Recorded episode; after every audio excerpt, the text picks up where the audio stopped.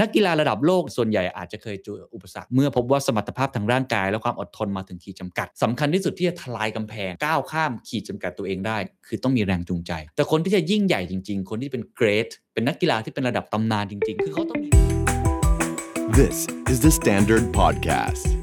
Eye opening for your ears. The secret sauce. สวัสดีครับ ผมเคนนักครินทร์และนี่คือ The Secret Sauce Podcast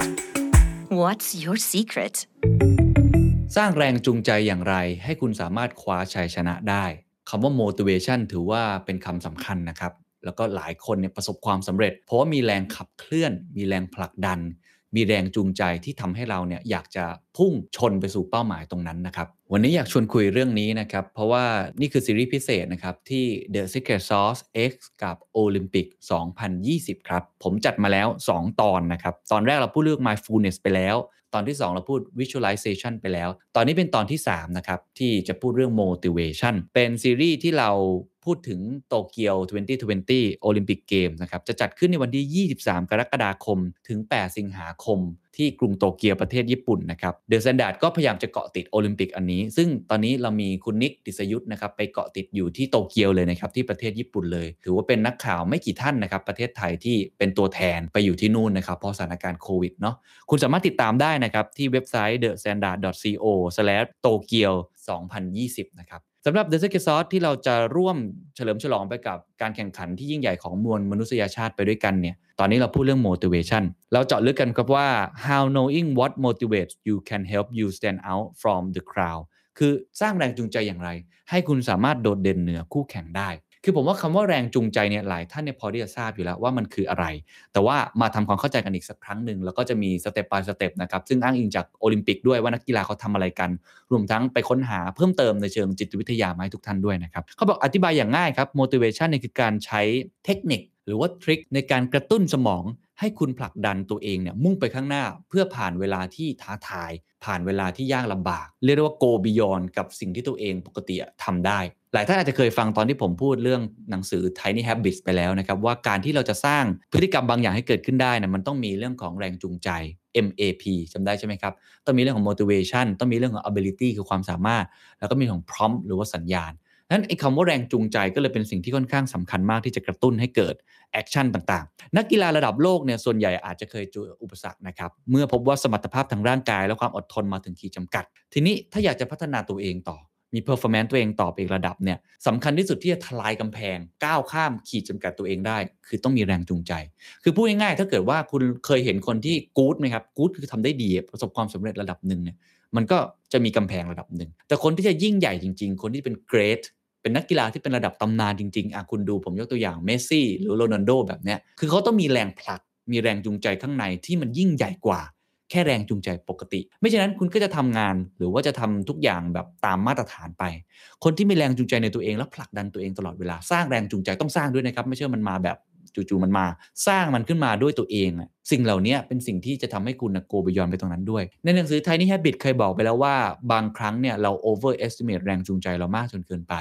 คือแรงจูงใจมันสิ่งที่ซับซ้อน แล้วมันเป็นสิ่งที่ชั่วคราว ขึ้นมันมาแล้วมันไปได้เลย เช่นคุณดูคลิปคลิปหนึ่งคุณดูคลิปผมอย่างเงี้ยหรือมีใครไปพูดอะไรที่มันกระแทกใจคุณ คุณลุกขึ้นมาเปลี่ยนแปลงตัวเอง แต่เปลี่ยนได้ไม่กี่วันครับอาทิตย์เดียวคุณก็เลิก เพราะฉะนั้นแรงจูงใจมันเลยเป็นสิ่งที่เราต้องสร้างมันขึ้นมาคุณถึงจะประสบความสำเร็จนะครับ หลายครั้งเนี่ยมันจะมีสิ่งที่เป็นอุปสรรคเต็มไปหมดเลยครับ ความขี้เกียจของเราความอ่อนแอของเรา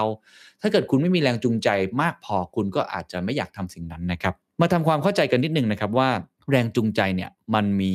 องค์ประกอบอะไรบ้าง คุณต้องเข้าใจก่อนว่าระบบของมันต้องแยกแยะให้ออกก่อนนะครับว่าสิ่งไหนเป็นแรงจูงใจของเราจริง ๆ สิ่งไหนนะฮะเป็นแค่สิ่งที่คอยค้ำจุนเรา ไม่ได้ขับเคลื่อนเรา ไม่ได้ทำให้เราเกิดการเปลี่ยนแปลงขนาดนั้น เราต้องกระตุ้นให้ถูกจุด มันมีทฤษฎีมากมายครับที่อธิบายเรื่องแรงจูงใจหลายคนเคยได้ยินเรื่องของ Maslow ใช่ไหมฮะ hierarchy of need เป็นสามเหลี่ยม Maslow สูงสุดคือ self actualization คือเติมเต็ม สิ่งที่คุณเป็นข้างล่างก็ตั้งแต่ความปลอดภัย เรื่องของการได้กินอาหาร เรื่องของการยอมรับ เรื่องของความรัก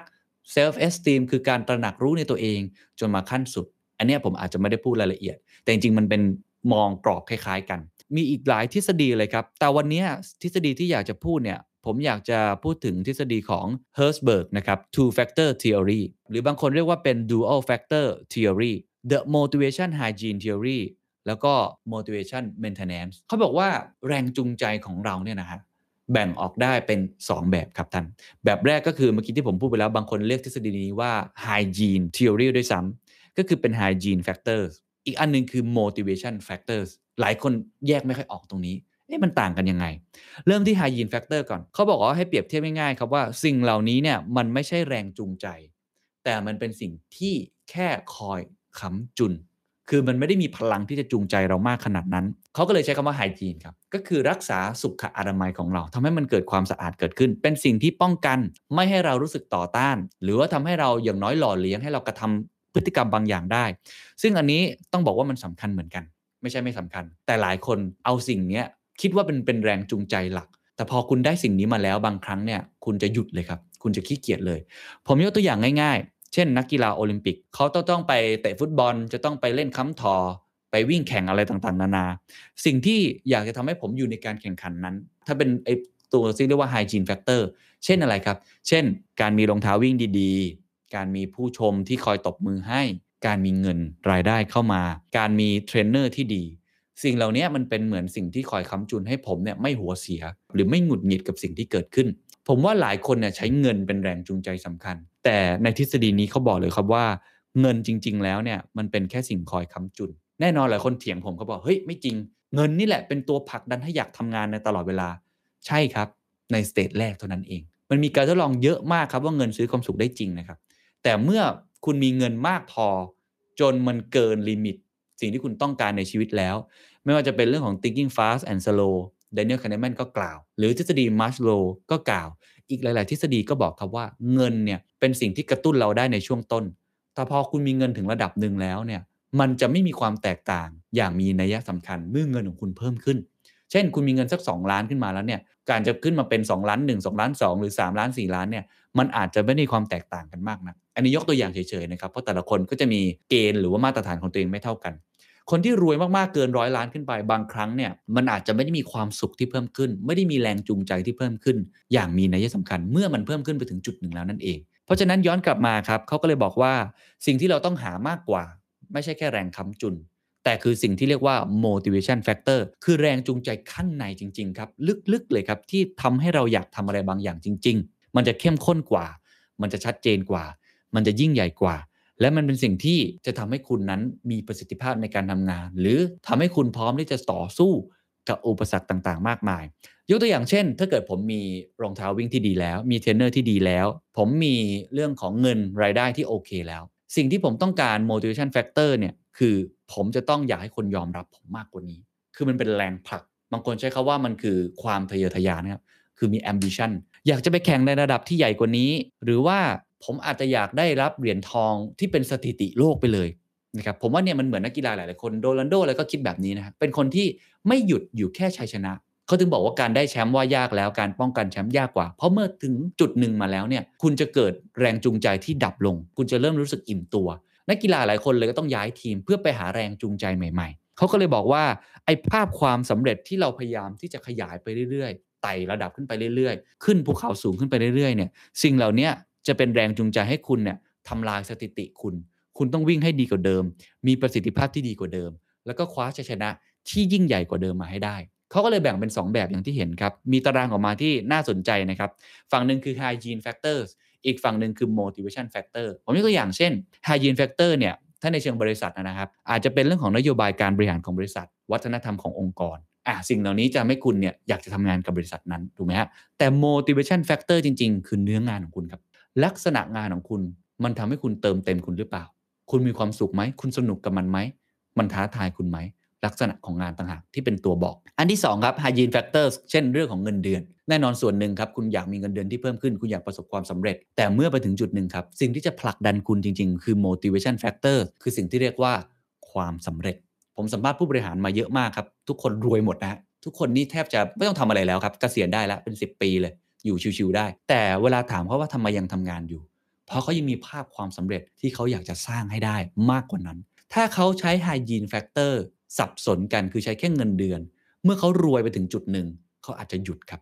ซึ่งผมเห็นคนรวยมากมายก็ไม่หยุดนะครับแต่เขาไม่หยุดไม่ใช่เพราะเขาอยากได้เงินเพิ่ม แต่เขาอยากจะสร้างความสำเร็จให้มากขึ้นกว่านั้น Hygiene Factor เรื่องของความปลอดภัย อันนี้เป็นสิ่งพื้นฐานของมนุษย์ที่ทุกคนอยากจะปลอดภัย Motivation Factor ครับ คือความยกย่อง การยอมรับนับถือ คือความปลอดภัยคือความสิ่งที่คุณมีในตัวเอง คุณรู้สึกว่าตรงเนี้ยเป็นที่ยืนเป็นฐานที่มั่นที่ทำให้คุณมั่นคง แต่สิ่งนั้นไม่เพียงพอที่จะเป็นแรงจูงใจ เพราะนั่นคือ comfort zone เอาพูดกันตรงๆ เป็น comfort zone ครับคุณรู้สึกมั่นคงปลอดภัยแล้ว ถ้าคุณอยากจะมีแรงผลักดันไปมากกว่านั้น motivation factors ก็คือการที่คุณต้องอยากให้คนยกย่องนับถือคุณมากขึ้น ผมไม่ได้บอกว่าสิ่งเหล่านี้ มันจะต้องเป็นสิ่งที่สุดโต่งนะฮะ อันนี้ผมพูดยกตัวอย่างให้เห็นภาพ บางคนบอกอุ้ยจะใช่อย่างนั้นอยากได้เกียรติยศอยากได้อะไร อันนั้นอีกเรื่องหนึ่ง ถ้าเกิดมันสุดโต่งมากไป motivation factor ก็จะทำให้คุณกลายเป็นคนโลภมากเท่านั้นเอง แต่ถ้ามันมีสิ่งนี้อยากให้คนยอมรับคุณมากขึ้น อยากให้คนมองเห็นคุณนะครับว่าคุณทำได้ มันก็จะเป็นแรงผลักดันของคุณ hygiene factor ต่อมาครับคือความสัมพันธ์กับเพื่อนร่วมงานอันนี้ก็เป็นสำคัญมากคุณอยากมีเพื่อนร่วมงานที่ดี เห็นอกเห็นใจมีหัวหน้าที่ดี แต่ motivation factor ที่แท้จริงของเรื่องนี้ครับ คือความก้าวหน้า หรือการเติบโต เราทำงาน เราเรียนหนังสือ เราอยากก้าวหน้า เราอยากเติบโต เราไม่อยากแค่อยู่ที่เดิม hygiene factor สุดท้ายครับที่เขายกตัวอย่างมาครับคือสถานภาพในการทำงาน คือสถานการณ์ที่เกิดขึ้นมันเป็นยังไงสถานะของคุณเป็นยังไง อันนี้เป็นแค่ hygiene factor แต่ถ้าจะเป็น motivation factor ที่แท้จริงคือความรับผิดชอบ ในที่นี้คือความพึงพอใจที่คุณจะได้รับผิดชอบงานใหม่ๆ มันคือ duty ครับถึงเรียกว่า on duty คือมันเป็นไม่ใช่แค่เรื่องของงานที่คุณได้รับมาอย่างเดียว แต่มันคือบทบาทหน้าที่ มันคือภาระมันคือความรับผิดชอบ อันนี้เหมือนสไปเดอร์แมนเลยครับ คุณมีพลังที่ยิ่งใหญ่และสรรพภาพคุณเป็นแบบนั้น อำนาจคุณเป็นแบบนั้น แต่ว่าสิ่งนั้นมันไม่ใช่สิ่งที่ทำให้คุณมีแรงจูงใจที่จะออกไปข้างนอกแล้วไปช่วยเหลือชีวิตมนุษย์ใช่ไหมฮะสไปเดอร์แมนก็เลยต้องมีสิ่งที่เรียกว่าความรับผิดชอบเกิดขึ้นด้วย มันถึงจะเป็นสิ่งที่เขาผลักดันตัวเองให้มากขึ้น เพราะฉะนั้นครับ สิ่งทั้งหมดที่พูดมาไม่ได้จำกัดความว่าเราต้องมี factor แต่ละแบบมากน้อยแค่ไหนไม่เกี่ยวนะครับ แต่ หัวใจสำคัญที่ผมอยากจะชี้ให้เห็นตรงนี้ก็คือว่าคุณต้องแยกให้ออกครับว่าอันไหนคือ hygiene factors อันไหนคือ motivation factors ผมอยากจะอธิบายเพิ่มเติมตรงนี้ครับ กับตัวของผมเองเหมือนกัน ผมเชื่อว่าตัวผมเองแต่ก่อนนี้ก็มี hygiene factor ระดับหนึ่งอยากจะรวย อยากจะมีความปลอดภัย อยากมีความสัมพันธ์ที่ดี อยากอยู่ในพื้นที่สิ่งแวดล้อมที่ดีแต่พอผมต่อทำงานไปสัก 5-10 ปี ผมเห็นเลยว่า สิ่งสำคัญที่เป็นตัวผลักดันของผมเนี่ยมันคือ why ที่อยู่ข้างใน มันคือแรงผลักดันที่อยู่ข้างใน การหาแรงจูงใจบางครั้ง คุณอาจจะหาไม่ใช่แค่ self actualization อย่างเดียวการเติมเต็มสิ่งที่คุณมีอย่างเดียว แต่มันคือ start with why นั่นแหละคือหา why ของคุณให้เจอ มันจะเป็นแรงผลักดันสำคัญมากๆ อย่างตัวผมเองเนี่ยในช่วง 5-10 ปีแรกในการทำงานเนี่ยช่วง 5 ปีแรกเนี่ยผมมี motivation factor ส่วนตัวคือ อยากที่จะประสบความสำเร็จ อยากจะที่จะให้คนอื่นยอมรับนับถือครับเพราะเรามาจากเภสัช เราอยากจะให้คนที่เขาเคยดูแคลนเราเนี่ยเห็นนะครับว่าเราก็ทำได้นะ เรามีความสามารถนะ เราอยากที่จะมีความทะเยอทะยานที่อยากจะเป็นอันดับหนึ่งเลยของรุ่น มันเป็นความทะเยอทะยานแบบหนึ่งซึ่งมันเป็นแรงผลักดันที่สำคัญมากที่ทำให้ผมเนี่ยยอมสละวันหยุดเสาร์อาทิตย์ ยอมสละความสัมพันธ์ส่วนตัวกับเพื่อนร่วมงาน ยอมสละความสัมพันธ์กับครอบครัว ยอมทุกอย่างครับแรงกายแรงใจสุขภาพไม่ดี ความสัมพันธ์ไม่ค่อยดี ซึ่งถามว่าย้อนกลับไปเนี่ยอยากจะแก้ไขไหม ผมก็ไม่ได้อยากกลับไปแก้ไข เพราะว่าถ้าผมไม่มีแรงจูงใจตรงนั้น ผมก็อาจจะไม่สามารถที่จะฝ่าฟันอุปสรรคจนมาถึงตรงนี้ได้ แต่พอผ่านมาครับอีกยุคหนึ่งของผมก็คือตอนที่มาทำ The Standard แล้วแรงจูงใจมันเปลี่ยนครับคือมันใหญ่ขึ้น ใหญ่ขึ้นไม่ไม่ได้หมายความว่าผมจะไปทำลายความสัมพันธ์อะไร